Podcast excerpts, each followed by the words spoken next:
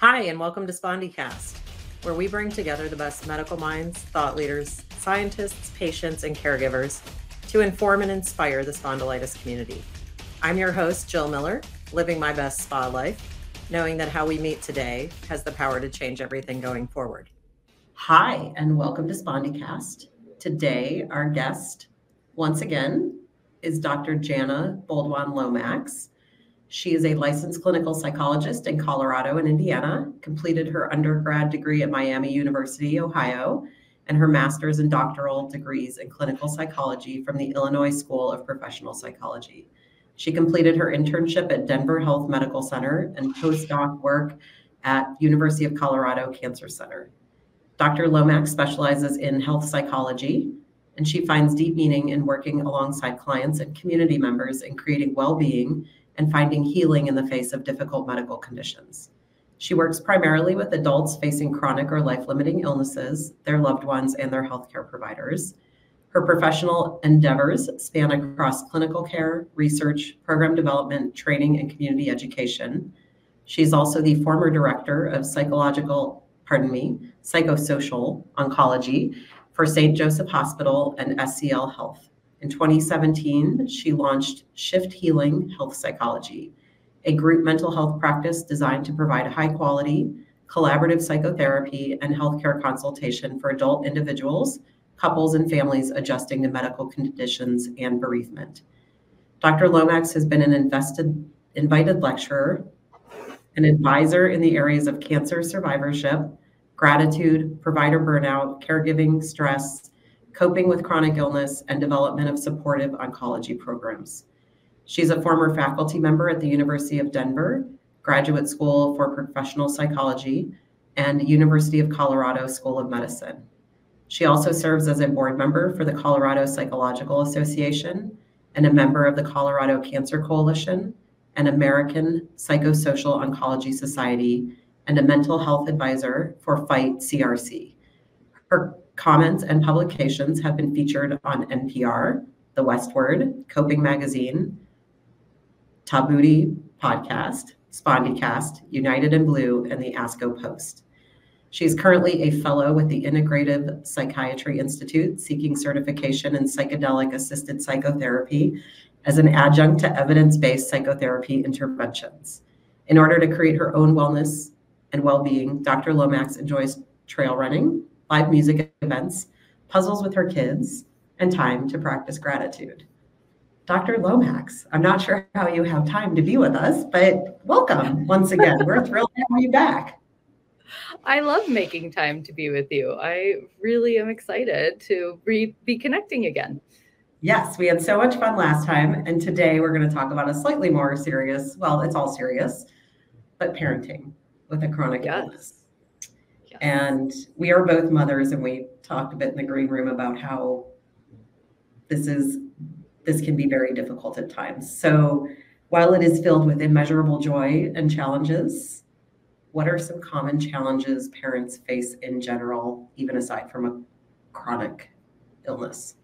Yes. Yeah. I mean, parenting in this day and age is really difficult, I think. And I mean, of course, this is the only day and age I'm currently parenting in. So other parents in the past and in the future may say that their generation of parenting was most difficult. But I think because of technology and information overload, we have way too much in terms of opinions and insights and shoulds about how we should be parenting. And so I that's where I think the main challenge is is that there's too much external um, guidance, opinion, advice, and it really takes away from our parental intuition, our ability to really connect with our kiddos and ourselves and figuring out how we want to show up as as guides for our for our next generation of kids. So I think that's really one of the, you know, the main challenges of parenting now and then you know technology being in the hands of our little people um, can be a real gift you know i, I remember trying to find encyclopedias to access things for book reports and there was not a whole lot of information to find there um, and so there's just so much available for us but it, it's it is often too much. So the pendulum um, has, I think, in some cases, swung too far. So we have a lot of expectations as parents to be um, uh, to be everything um, for both ourselves and our kids. Um, so that, yeah, that's one of the things I want to talk about in, in terms of the challenge of being a parent. Um, managing chronic illness is there there's just so much that we're expected to be good at our being ourselves good at being professionals and somehow being perfect in, in terms of parenting and it's it's an untenable situation yeah there are times too because everyone they look at you to have the answers yeah. And yeah. there are times when you just are like, I don't know, I've never done this one before. yeah. I think I've gotten really comfortable with saying, I don't know. Let's yes. find out together. Yes, that is uh, that is motherhood. Uh, the anxiety that must be created around the too much information, I would love to dive into at some point because I think a lot of parents feel that. Yeah. Uh, just in general. But then when you look at somebody who's got a chronic illness or for our community spondyloarthritis i know there are additional challenges can you talk a little bit about those and and sometimes it's not having it's having a lot of people thinking they have the information but you actually as a parent you feel paralyzed because you don't have the information. Yeah yeah. Well i think you know i, I wanted to mention um, just one idea that you know no matter where we are in parenting whether with a chronic illness or with other burdens that we're carrying and i think there is just there is a, a commonality amongst us that we're often trying to do the best we can with the information we have at the time um, and that you know to your point around information there there may be more information out there but does that really help us be better at showing up for our kids like is there some fact out there that is actually going to change in the long term how our kids develop.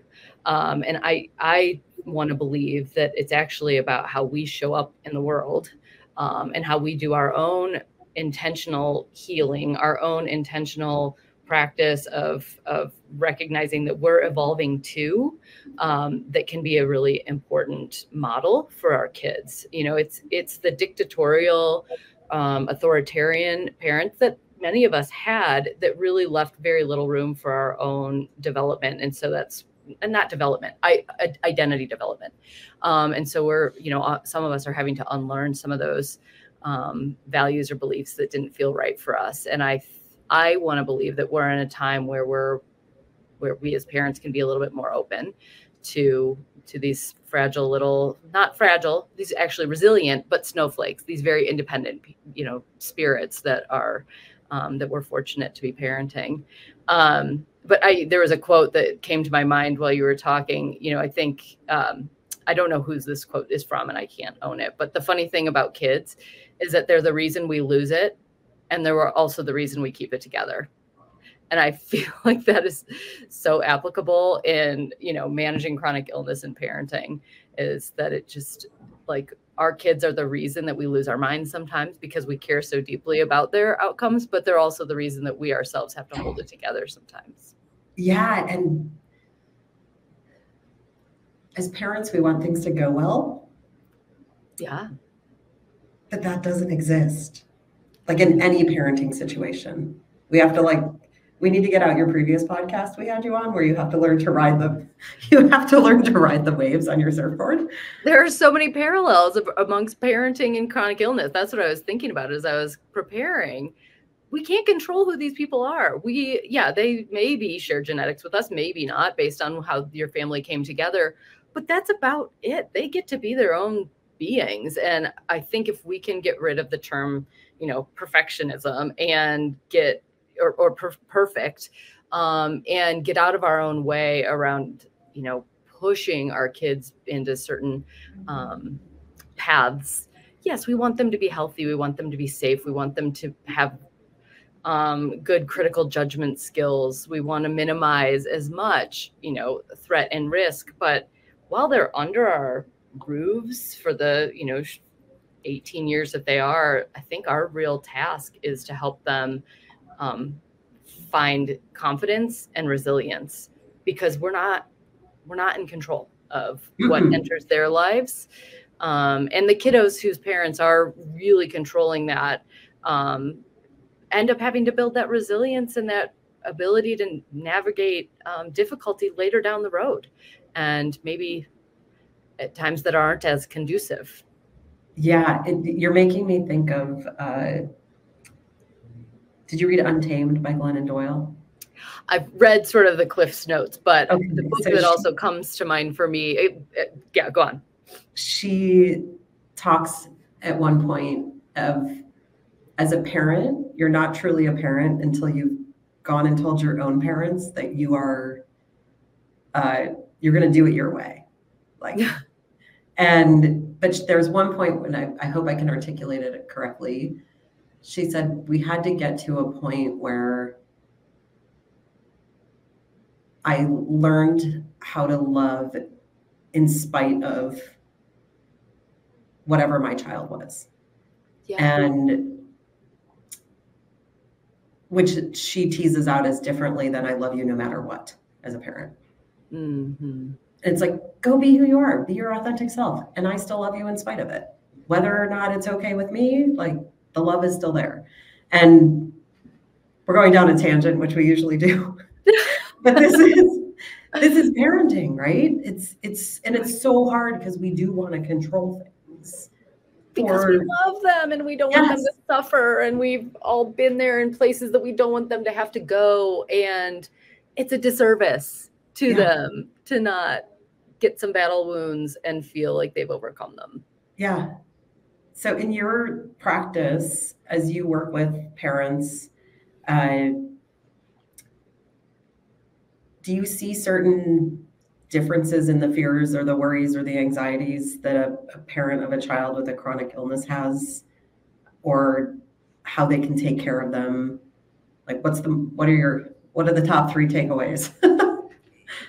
good try to keep us to a top three um i these expectations that society has or they have on themselves to be on the pta or to be at every sporting event or every practice and to feel like they're somehow failing their kiddo. But those are really expectations that are self-imposed or maybe societally societally imposed. But they don't feel maybe authentic to those that person's values. And so that that's one of the things i work with um, my clients on. So that's one is because of my chronic illness or my need to go for treatment or doctor's appointments i can't be at other things that are important for me. So missing the fear of missing out on important life milestones. And then the other is this expectation that you know parents are supposed to love being on the floor and playing with their kids and that just doesn't jive with some parents. And uh, you know that i don't know about your parents. Most parents of the generation above me and my own maybe our parents played with us a little bit but that was just not an expectation and that's become this expectation that parents are present and they're getting dirty and they're climbing on the jungle gyms and doing all the things with the kids and i'm not totally sure where that came from. Yes it's lovely when we can be present and have fun with our kids but maybe our definition of fun isn't playing imagination. Maybe it is for some people and it has to be okay with you and that again bringing it back to what are your personal values? What are the things that you can be good at even with limitations? Um, and yeah so those would be the top two things that we work on is you know figuring out that if you miss a sporting event if you miss their first goal hopefully there's someone there that can share that with you. And hopefully you can really celebrate that kiddo and let them know you're sad to have missed it but nonetheless you want to hear how it felt for them in their body so they can recreate it for you if you miss those important life milestones. So, as a parent, if you have the anxiety over those things, have you ever asked the child if they share the same feeling as the parent around, you know, like, hey, your mom's feeling like she's always missing your games or she's not taking care of you the way you need to be taken care of? Like, what's your viewpoint on that as a child, as the person being given the care? yeah I have my own experiences there, but it's, I think that a lot of times we hold ourselves to standards, especially around like chronic disease and other life events, but we we hold ourselves to standards as parents that our kids are not holding us to. We're holding ourselves to a standard that's a perception of a perception of what someone else in a far off land or in a book or on a YouTube channel thinks about us. Precisely, precisely, Jill. I, I couldn't have said it better. I mean, yes, I think our kids respond to our attunement with them that you know what we think are important life milestones for them may not be blips on their radar and vice versa. The moments that they take into their later life may not be the things we could have ever imagined that they'd remember. That gives me both a tremendous amount of anxiety and a tremendous amount of relief. As a parent, I'm like, oh, that one time I yelled, or um, is the thing they're going to remember versus all the times that we made cookies together that I was trying to create this magical moment. And it wasn't magical. so, you know, I don't know about you and your recollections of good times and bad times with your in your own upbringing but the things we remember are often very different from what our our siblings remember, our peers remember, our parents may remember. And so it's really about like what kind of environment do we create for these kiddos to grow and thrive in? Um, that is going to have far more impact than missing one goal.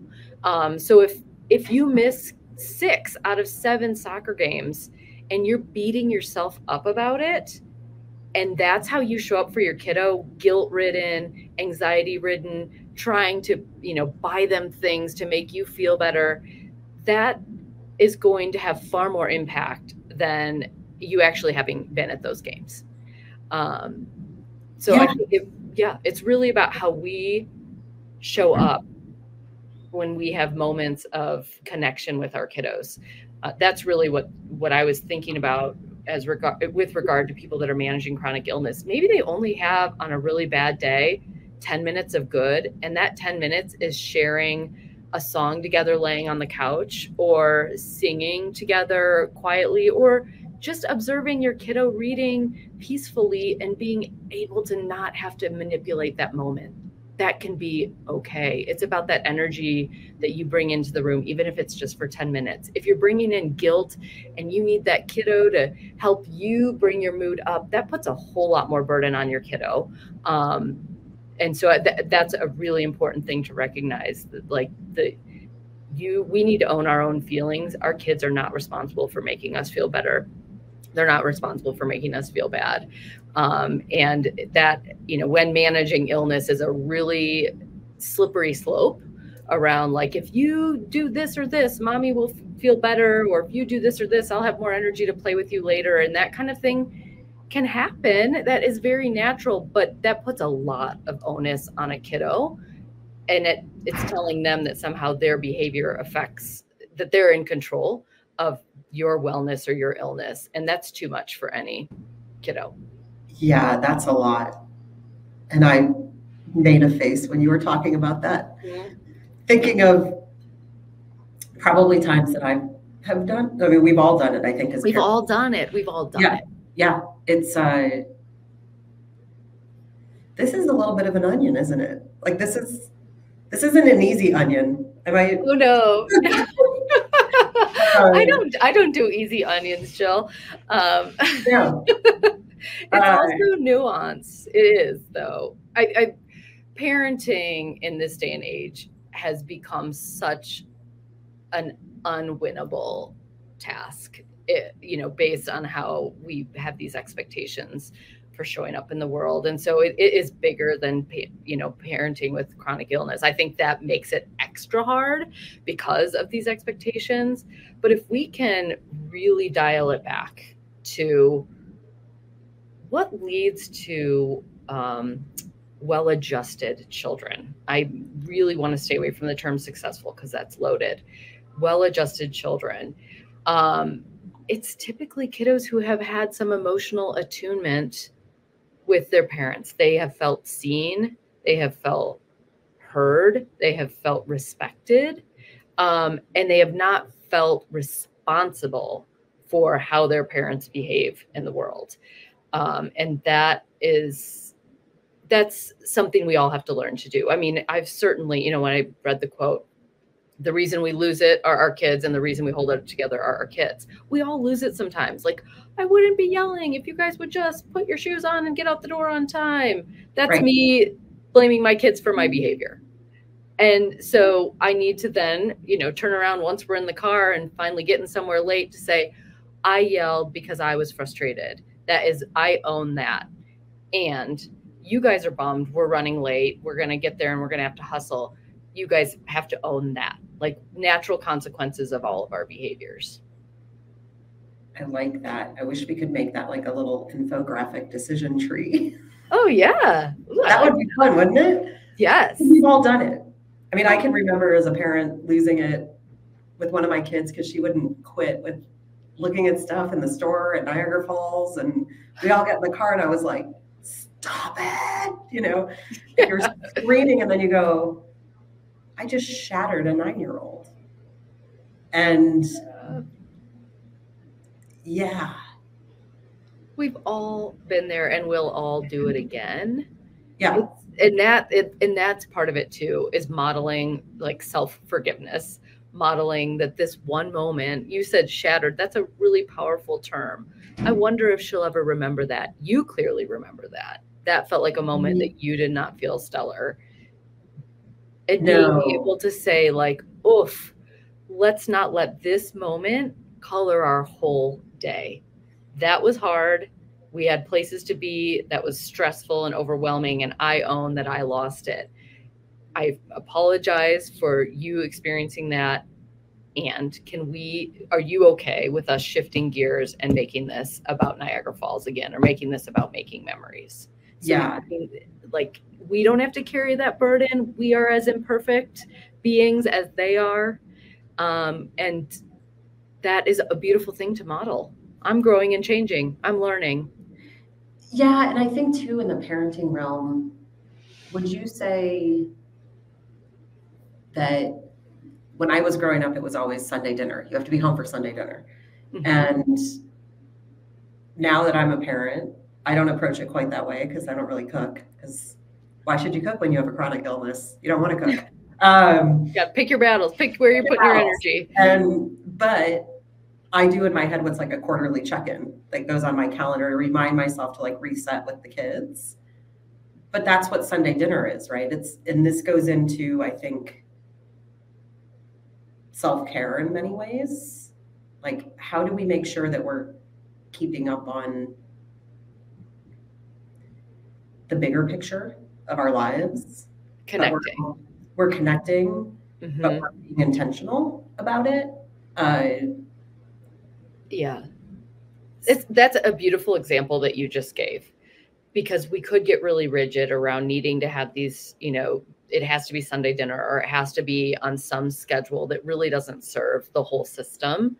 Um, and then it becomes about like trying to shove a square peg in a round hole. But a value in your life and a value in many parents' lives is connect it and should be uh, connecting with their kiddos in a non-distracted way is what i'm hearing you say we don't have the tv on we don't have devices in front of us like how do we connect and can you find a, t- a time with some regularity? So everyone's walking into that experience in the same headspace. You're not doing it ad hoc where while one person is trying to get their chores done or another person's trying to get their homework done. That's that is the benefit of having something structured like a sunday dinner is like we all know that this is our time to connect with one another disconnect from the outer world. But maybe you know maybe every sunday doesn't work but can you keep it on your calendar as as a task reminder and let everybody know clue everybody in hey sometime this week what works for all of us? And i'm thinking more like teens at this point in time. Can we all sit down and just dis- disconnect from the outside world and connect with one another? Hopefully yeah. there are frequent opportunities for that. If that's you know people sometimes do you know rel- religious services or spiritual services this is the holiday time that we happen to be talking right now. There are opportunities for you know doing something traditional or ceremonial or ritualistic and those are times when we can connect with one another and share experiences but i agree with you it is it it is really important with a chronic illness or or even without that we regularly are convening with the people that are important to us. And in this case, we're talking about families. And we're doing that in a meaningful and intentional way. Yeah, we do it all. Well, you may not, but we do like I do it all day at work, right? You do one-on-ones every week. That's you right. do Yeah. And we sit in meetings and we talk about what what we need from each other. Right. like, right. yeah.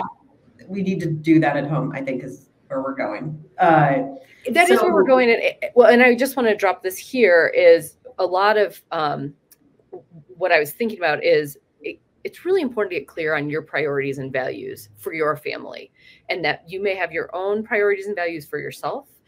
You may have them as a couple, as a partnership. You may have them as a whole family system.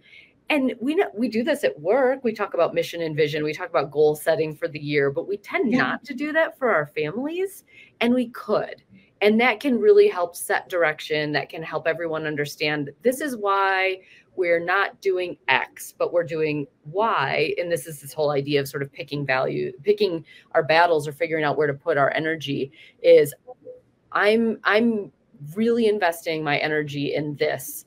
And i know that the consequences are going to be i might be in bed for the next few days but this is important to me. This checks a number of my values boxes and i i'm asking you guys to be on board with it. Maybe it's going to the candle lighting event or maybe it's you know going maybe it is actually cooking something for the thanksgiving dinner which could deplete you for a week if you're having a flare at that time. Yeah. feels important and so being clear with your family why you're why you're able to show up for this and not other things because this situation checks my values boxes Yeah, and just going in, especially going into the holidays right now, probably six, seven years ago, I, I just was like, no more holiday stuff. yeah No more cooking, no more chopping in my wrists, and you lay in bed with ice packs and oh, all that. But I think that many of the people who listen to this are it's the same way. And I my kids know now that we do a little, I mean, we do stuff, but it's a it's very non-traditional because the holidays zap you. yes oh the And they zap the pump and circumstance yeah yeah, all of it. They zap you emotionally. You're double, triple timing it to get everything done. Uh, so yeah, I, okay. So let's let's shift from there, from the chaos to Mhm. self care, and why is it so important to prioritize? And critical is the word we're going to go with here. Okay. well, I'm just going to throw this out here, Jill, uh, because I self care and balance are sort of trigger words for me. they, I think, hold a ton of um, pressure. This Yeah. idea that we are somehow supposed to balance work, life, and our chronic illness. Like we're all supposed to keep them equal parts attended to.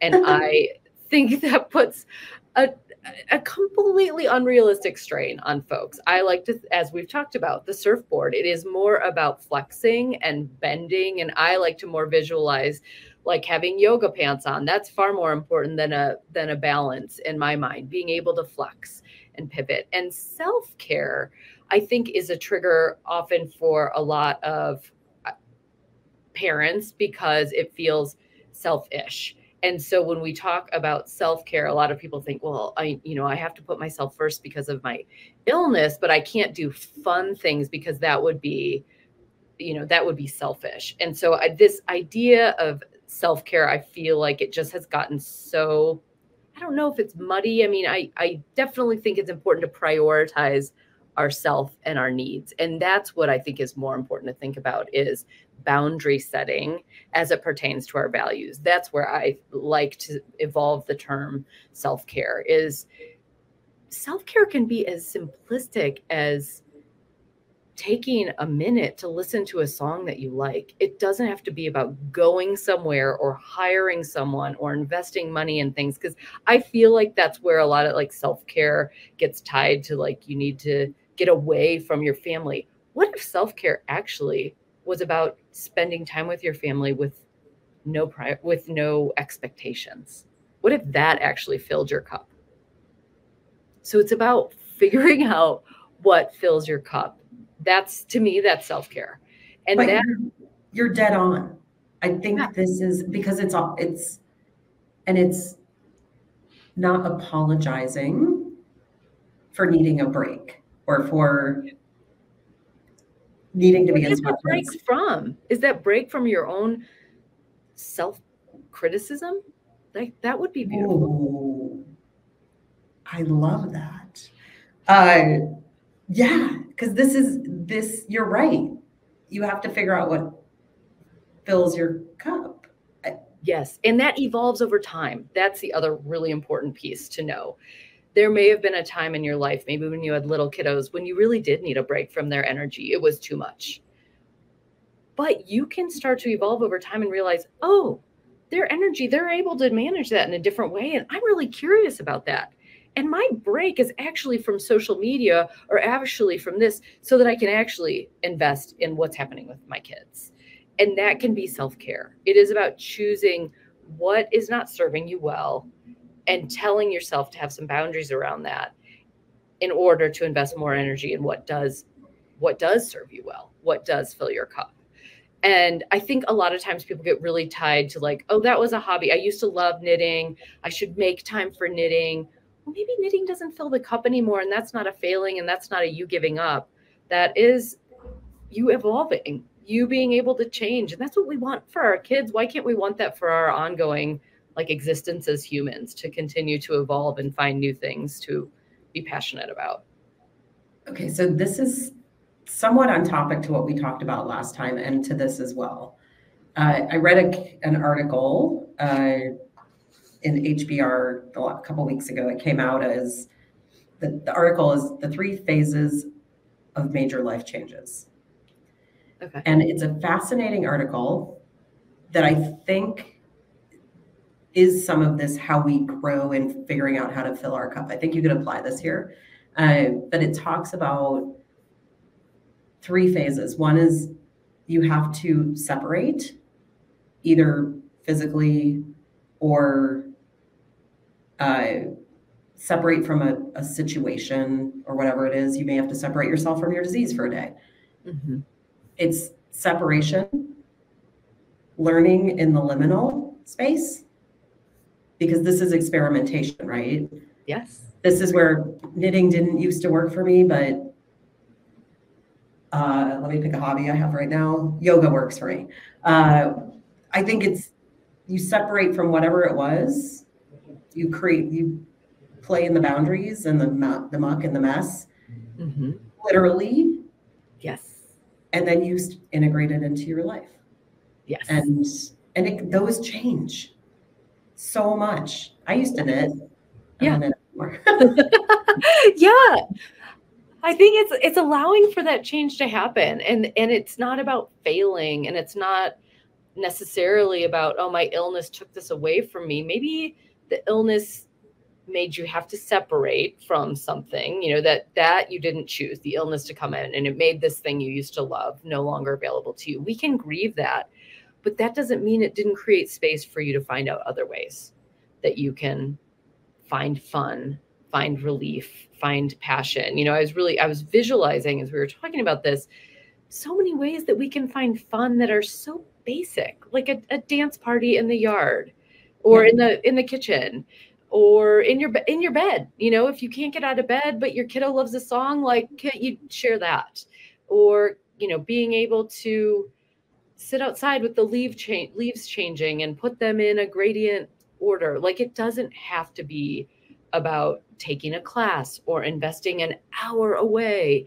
I think we I, I that is i think my aversion to self-care is for some reason it has gotten this this association with something that um, is a big investment of time and energy or it it has to be at the expense of other things and it doesn't necessarily have to be that way it is really about how do you find ways to fill your cup and it can be it- it's about setting intention too in this moment i'm going to let go of all those expectations and i'm just going to be present and that's my break it's my break from my the critic yeah, you're right. It's it's kind of like the term anti-aging.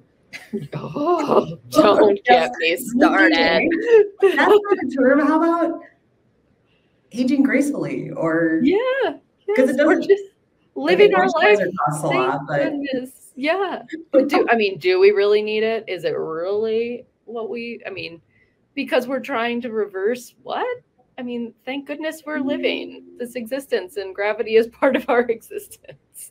thank goodness. So let's touch on this question. So, as we talk about filling our cups, yes. What does that do to the outcome potentially or the quality of life when we have a chronic illness? I think it can typically make you more present, more resilient, more able to cope. I mean, there's studies that show us that it can help us manage pain differently. It may make the perception of pain less if you are less tense. So the the downstream impact of being able to do something that brings relaxation, that brings a sense of wellness, that brings a sense of meaning and purpose, um, can have tremendous impacts on our mood, on our lived experience. And so if we're feeling a little lighter, we're feeling a little less anxious because we took that moment to go outside and soak up some vitamin D, that can have good impact on our on our experience of our pain, tension, fatigue. Um, I'm not here to say it's going to cure anything. This is really about what is the experience of living in your body like.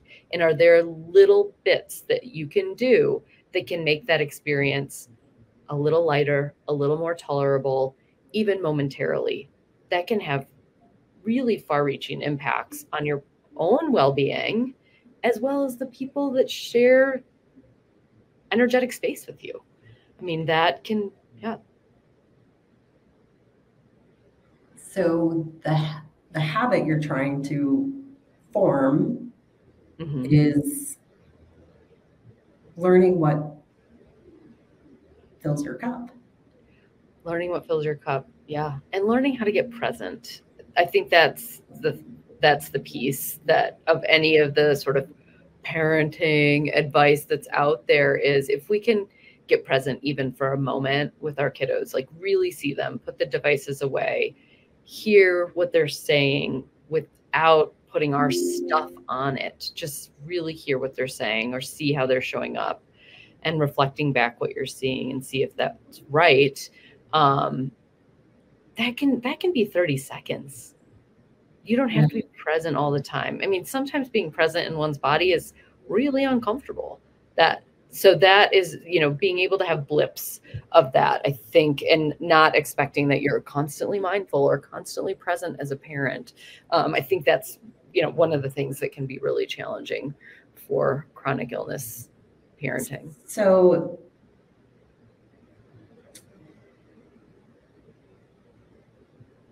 what I share a lot, obviously. um, oh, yeah. I share a lot in public, but often with my kids. So, I. How do we know what's enough to share with our kids to keep them informed about what's going on and maybe set expectations is the word? How do we know when is enough is enough versus you're getting into danger territory and scaring them a bit? Yeah, that is a great question. And it really is about sort of developmental stages. I mean, for some kiddos, um, for for younger ages, we don't need to get into details or speculation. Their imaginations are so wild, and you know they're uh, they're reality testing what's real, what's not is so loose appropriately. That's that's their developmental phase. So we don't need, it, it's not a benefit to them to speculate about what may be happening with your illness or wellness or medicine.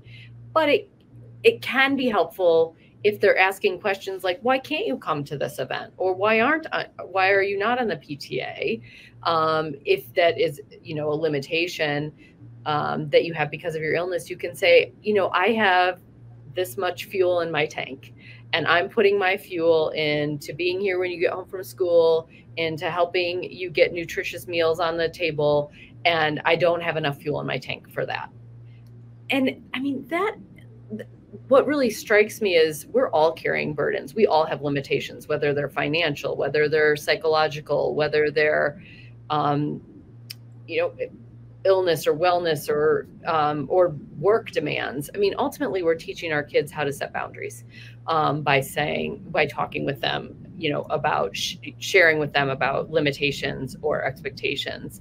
Um, there is a great center um, called Parenting at Challenging Times PACT, um, and it's out of um, I want to say the University of Massachusetts, but I I can share the link with you. Um, and maybe we can share it on the podcast. Um, but it has some really nice literature around what's appropriate uh, sharing at different stages. Oh, that'd be great. Yeah, yeah. And I think what's most important out of uh, whether we share or not is being able to respond to questions that kiddos have. That's key. Rather than us offering information that may or may not be relevant to them, they may not have been worried. And now we're planting the seed of worry because you're overcompensating for something they don't even know as an expectation that other parents have of you or you have of yourself. And so I think it really is about opening up a, a welcoming space for kids to ask questions. Why do you take that medication? Or why do you go to that doctor? Or why are you sleeping on the days when I'm going to school? If those are questions, then sharing, then op- that's those are doors of opening for that um, for that conversation. And typically, the younger kiddos find the worst times to ask those questions. you know, in the checkout line at the grocery store. Why are you buying that? What is this cream that you're putting on yourself? You can say, That is a great question. When we have a little more time and less disruption, let's talk about it. And please honor that and follow up with answering that question. Yeah. You're not okay. just avoiding um, the question, but it's to say, like, hey, that's a really good question that deserves a, little more attention than while I'm paying this checkout clerk.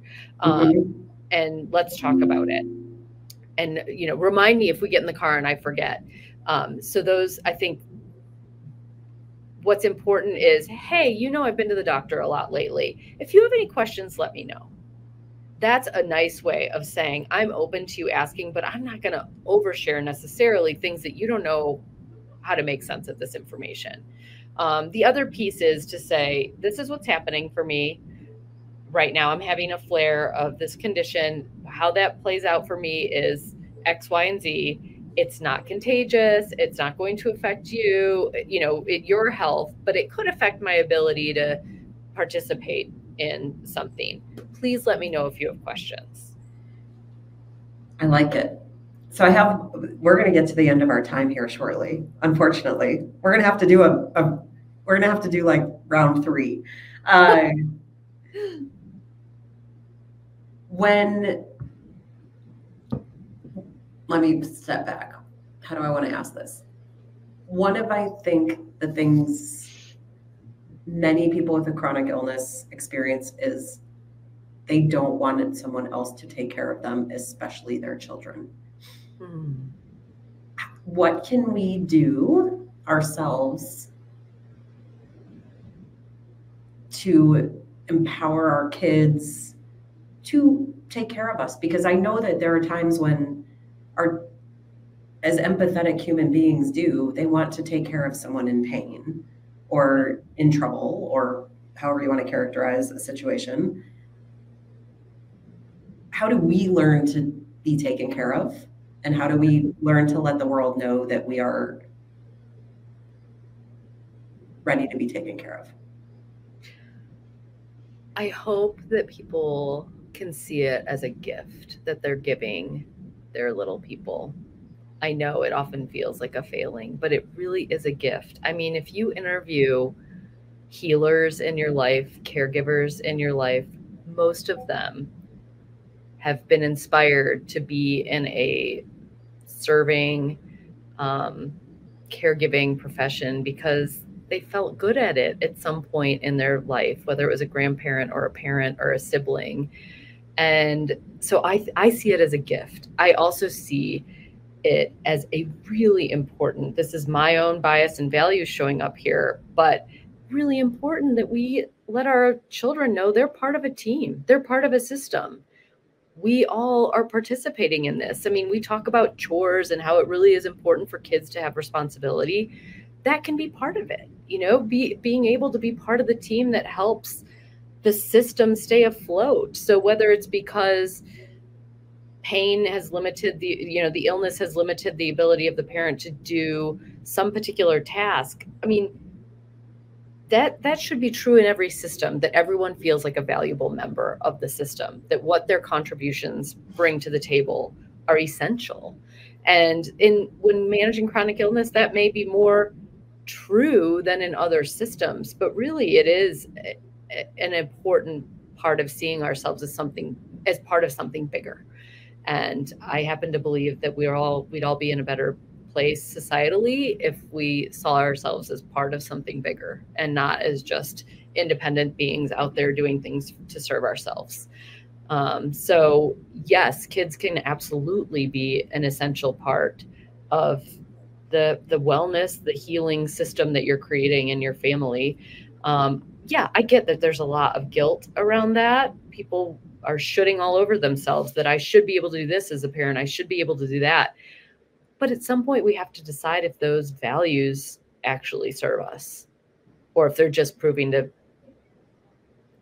make us feel guilty and shame and really taking us away from being able to adapt as a system to what's going on the, the pieces that we are not we don't have control over. And kids are more resilient than we give them credit for.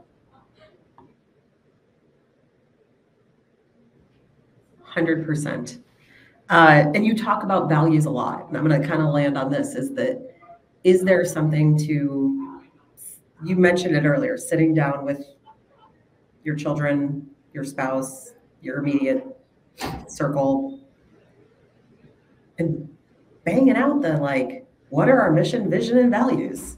Yeah, yeah. Because then you're you create. We call it collaborative maturity yeah, I like that. It, it's it's not easy to tease out. Life isn't easy. Chronic illness life is harder. It can get exponential at mm-hmm. times. But is there do you know I wonder I wonder who could do that. Like that would be such a fun workshop. Family mission. Oh.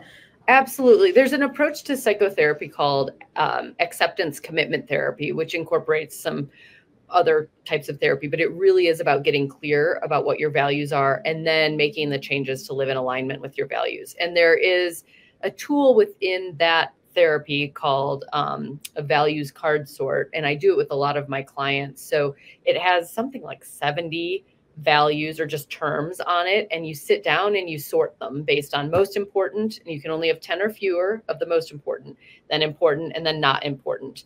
Um, and so i do this with individuals and then you know they often will reflect those to their partners or their families and you can do it as a as a family too. I'm sure you could you know google it and find something of that nature like creating a mission statement as a family or a vision statement as a family but you could also do the values card sorting activity. Yeah. Um, and a lot of people who are part of religious communities those things are sort of prescribed for them. So those are coming up you know in religious settings.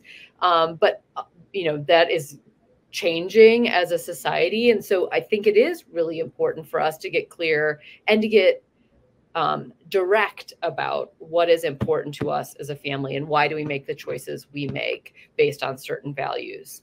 Yeah and and they do change over time absolutely. Uh, often when we're faced with illness or covid made a lot of people's values change. Yeah. They got a lot clearer with things that were important to them and got rid of things that they no longer needed. Yeah. I, I love the card sort idea. I have a different one that i've used which is like 150 words and you choose like 10 or 20 and then you look at the common themes and then you you kind of funnel yeah. into the values and there you go. Yeah. Super yeah. Fun. Okay. So we are nearly at our time. Uh, I guess our key takeaway was parenting with a chronic illness requires the habit of learning how to fill your cup and being flexible. Yeah. Yeah. Okay. I think that would be our takeaway. And self care can be around letting go of your self critic. That's brilliant. Okay, Dr. Lomax. Yay. Thank you. Thank you. SpondyCast was made possible by donations from the Spondylitis Association of America's individual members and our show's corporate sponsor, AbbVie. Since our founding in 1983, the The Spondylitis Association of America has been the face, voice, and leading nationwide nonprofit educating, empowering, and advocating for people living with spondyloarthritis. Through our extensive work with patients, the medical community, and partners, we provide information and resources to help people impacted by the disease live better lives and champion research to find a cure.